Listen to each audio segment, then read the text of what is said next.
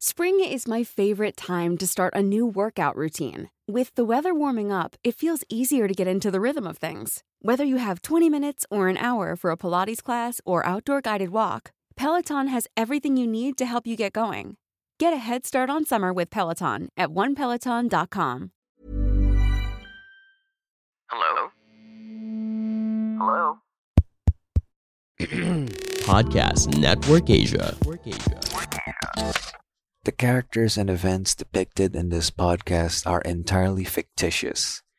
Any similarity to actual persons, living or dead, is purely coincidental. This episode contains languages that some may find harmful and disturbing. Listen at your own risk. Welcome to Quickie, a podcast filled with Filipino short stories for your listening pleasure. In this episode, we present to you Trip.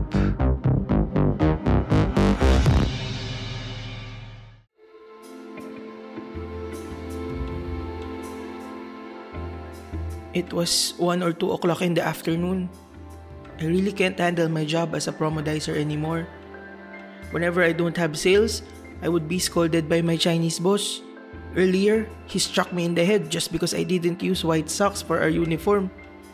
I can't afford to buy a new one, and my white socks were still wet because it's been raining non-stop these days. That's why, on that specific day, when I know that my sale won't reach the daily target, I decided to just quit. I will just go home. I don't like it here. But before leaving, I made sure I'll receive my full salary for the month. I told them that I'll just take my lunch, yet in my mind I'm saying, see you never beaches.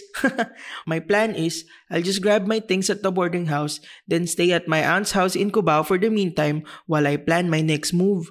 I took my lunch at the competitor mall where I was working. I ate at the restaurant with unlimited rice and dishes.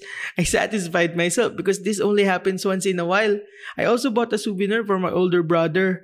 We're the only ones left in the province. I wish he won't get mad with my decision to go back. I will miss this place. I remember the first time I experienced getting a blowjob was at this mall. I was looking for a job back then when someone, a handsome guy, winked at me. My heart was beating fast when he directed me to a cubicle and started sucking me. Fuck, that was a thrill. From then on, I do it every time I'm horny. I also thought of doing it for work. There's nothing wrong with it as long as my older brother won't know.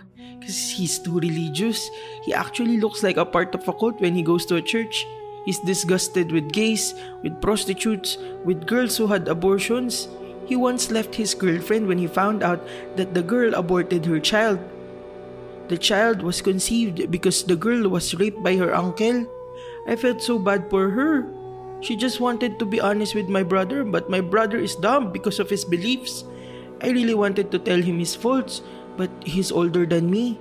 He won't let himself loose. That's the kind of person he is. That's why I'm very secretive about my identity.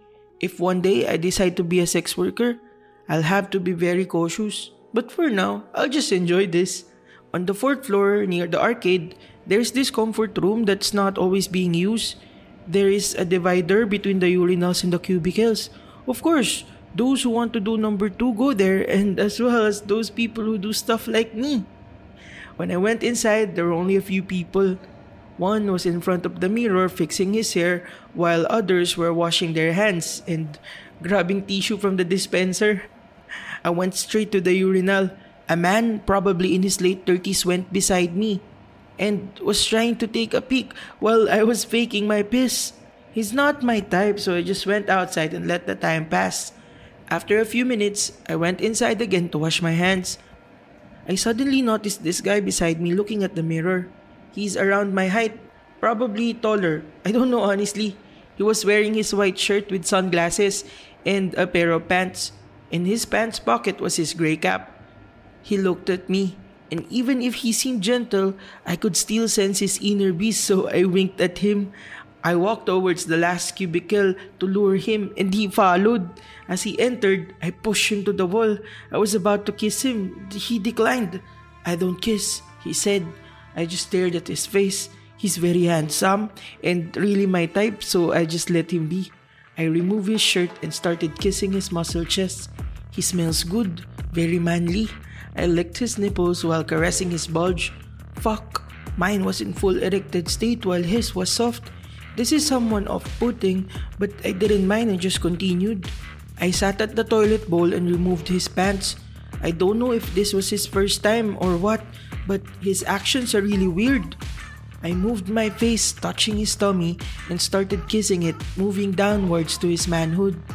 It was noticeable that he hadn't trimmed himself ever since because of the. Mm, how do I say this? The texture of his hair down there seems very pleasing.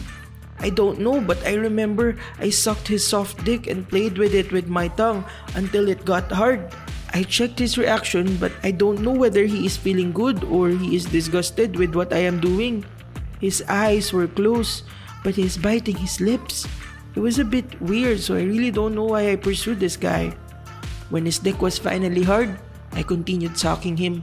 I even made his balls wet. We were trying not to make any sound to avoid getting any attention from the outside of the cubicle. After a few minutes, he stopped me and said he's coming. Oh fuck, that was fast. I slowed down, but he spurted his cum inside my mouth.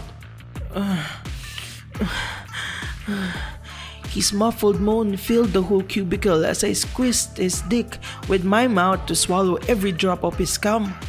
He forcefully grabbed my head and pushed his penis in. I almost choked, but I just let him do it because because it's hot. Slowly, he pulled out his erection and asked me, "You want to come?" I got excited, and as I was about to stand up, he told me he wanted to do it in his car. He said he wanted to see me naked. It got me more thrilled, so I went with him quickly. We walked towards the parking lot. According to him, his car was on the lower ground. It was a white van.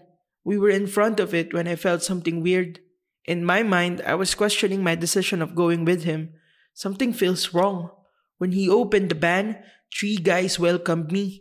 It's as if my heart fell off the ground. I was trembling with fear and confusion. As the guy behind me pushes me inside, I was able to run off quickly. I ran as fast as I can, not knowing if they're behind me or not. I didn't bother what other people whom I bumped with would think. All I want is to get the fuck out of there. That night, I decided not to go to my boarding house or to my aunt's house. I just passed the night at my friend's place, a gay bar. That's where they work. I told them what happened, and they said it was good that I escaped. They said their gay friend who went cruising in the province was found dead. The body was recovered with wound markings that's sort of like a cult symbol. I got chills as my friend continued telling the story. I don't know what to do anymore. I don't know if I'm going to tell them that earlier, when they opened the white van, I saw my brother inside. He was one of the guys who were trying to get me. They were all wearing white. Shit.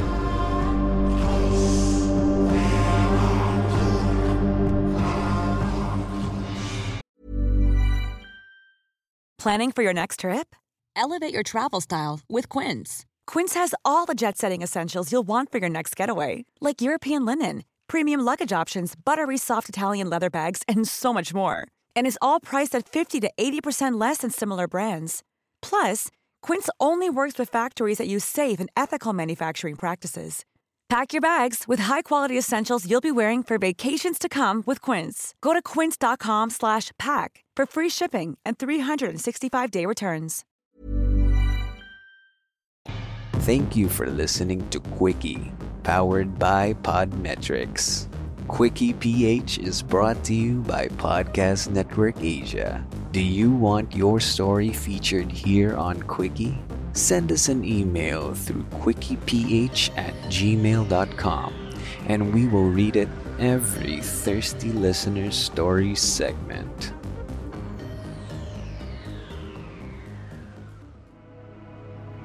This podcast episode is based on or is inspired by true events.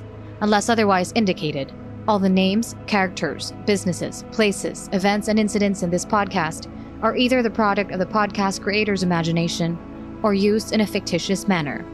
Any resemblance to actual persons, living or dead, or actual events is purely coincidental.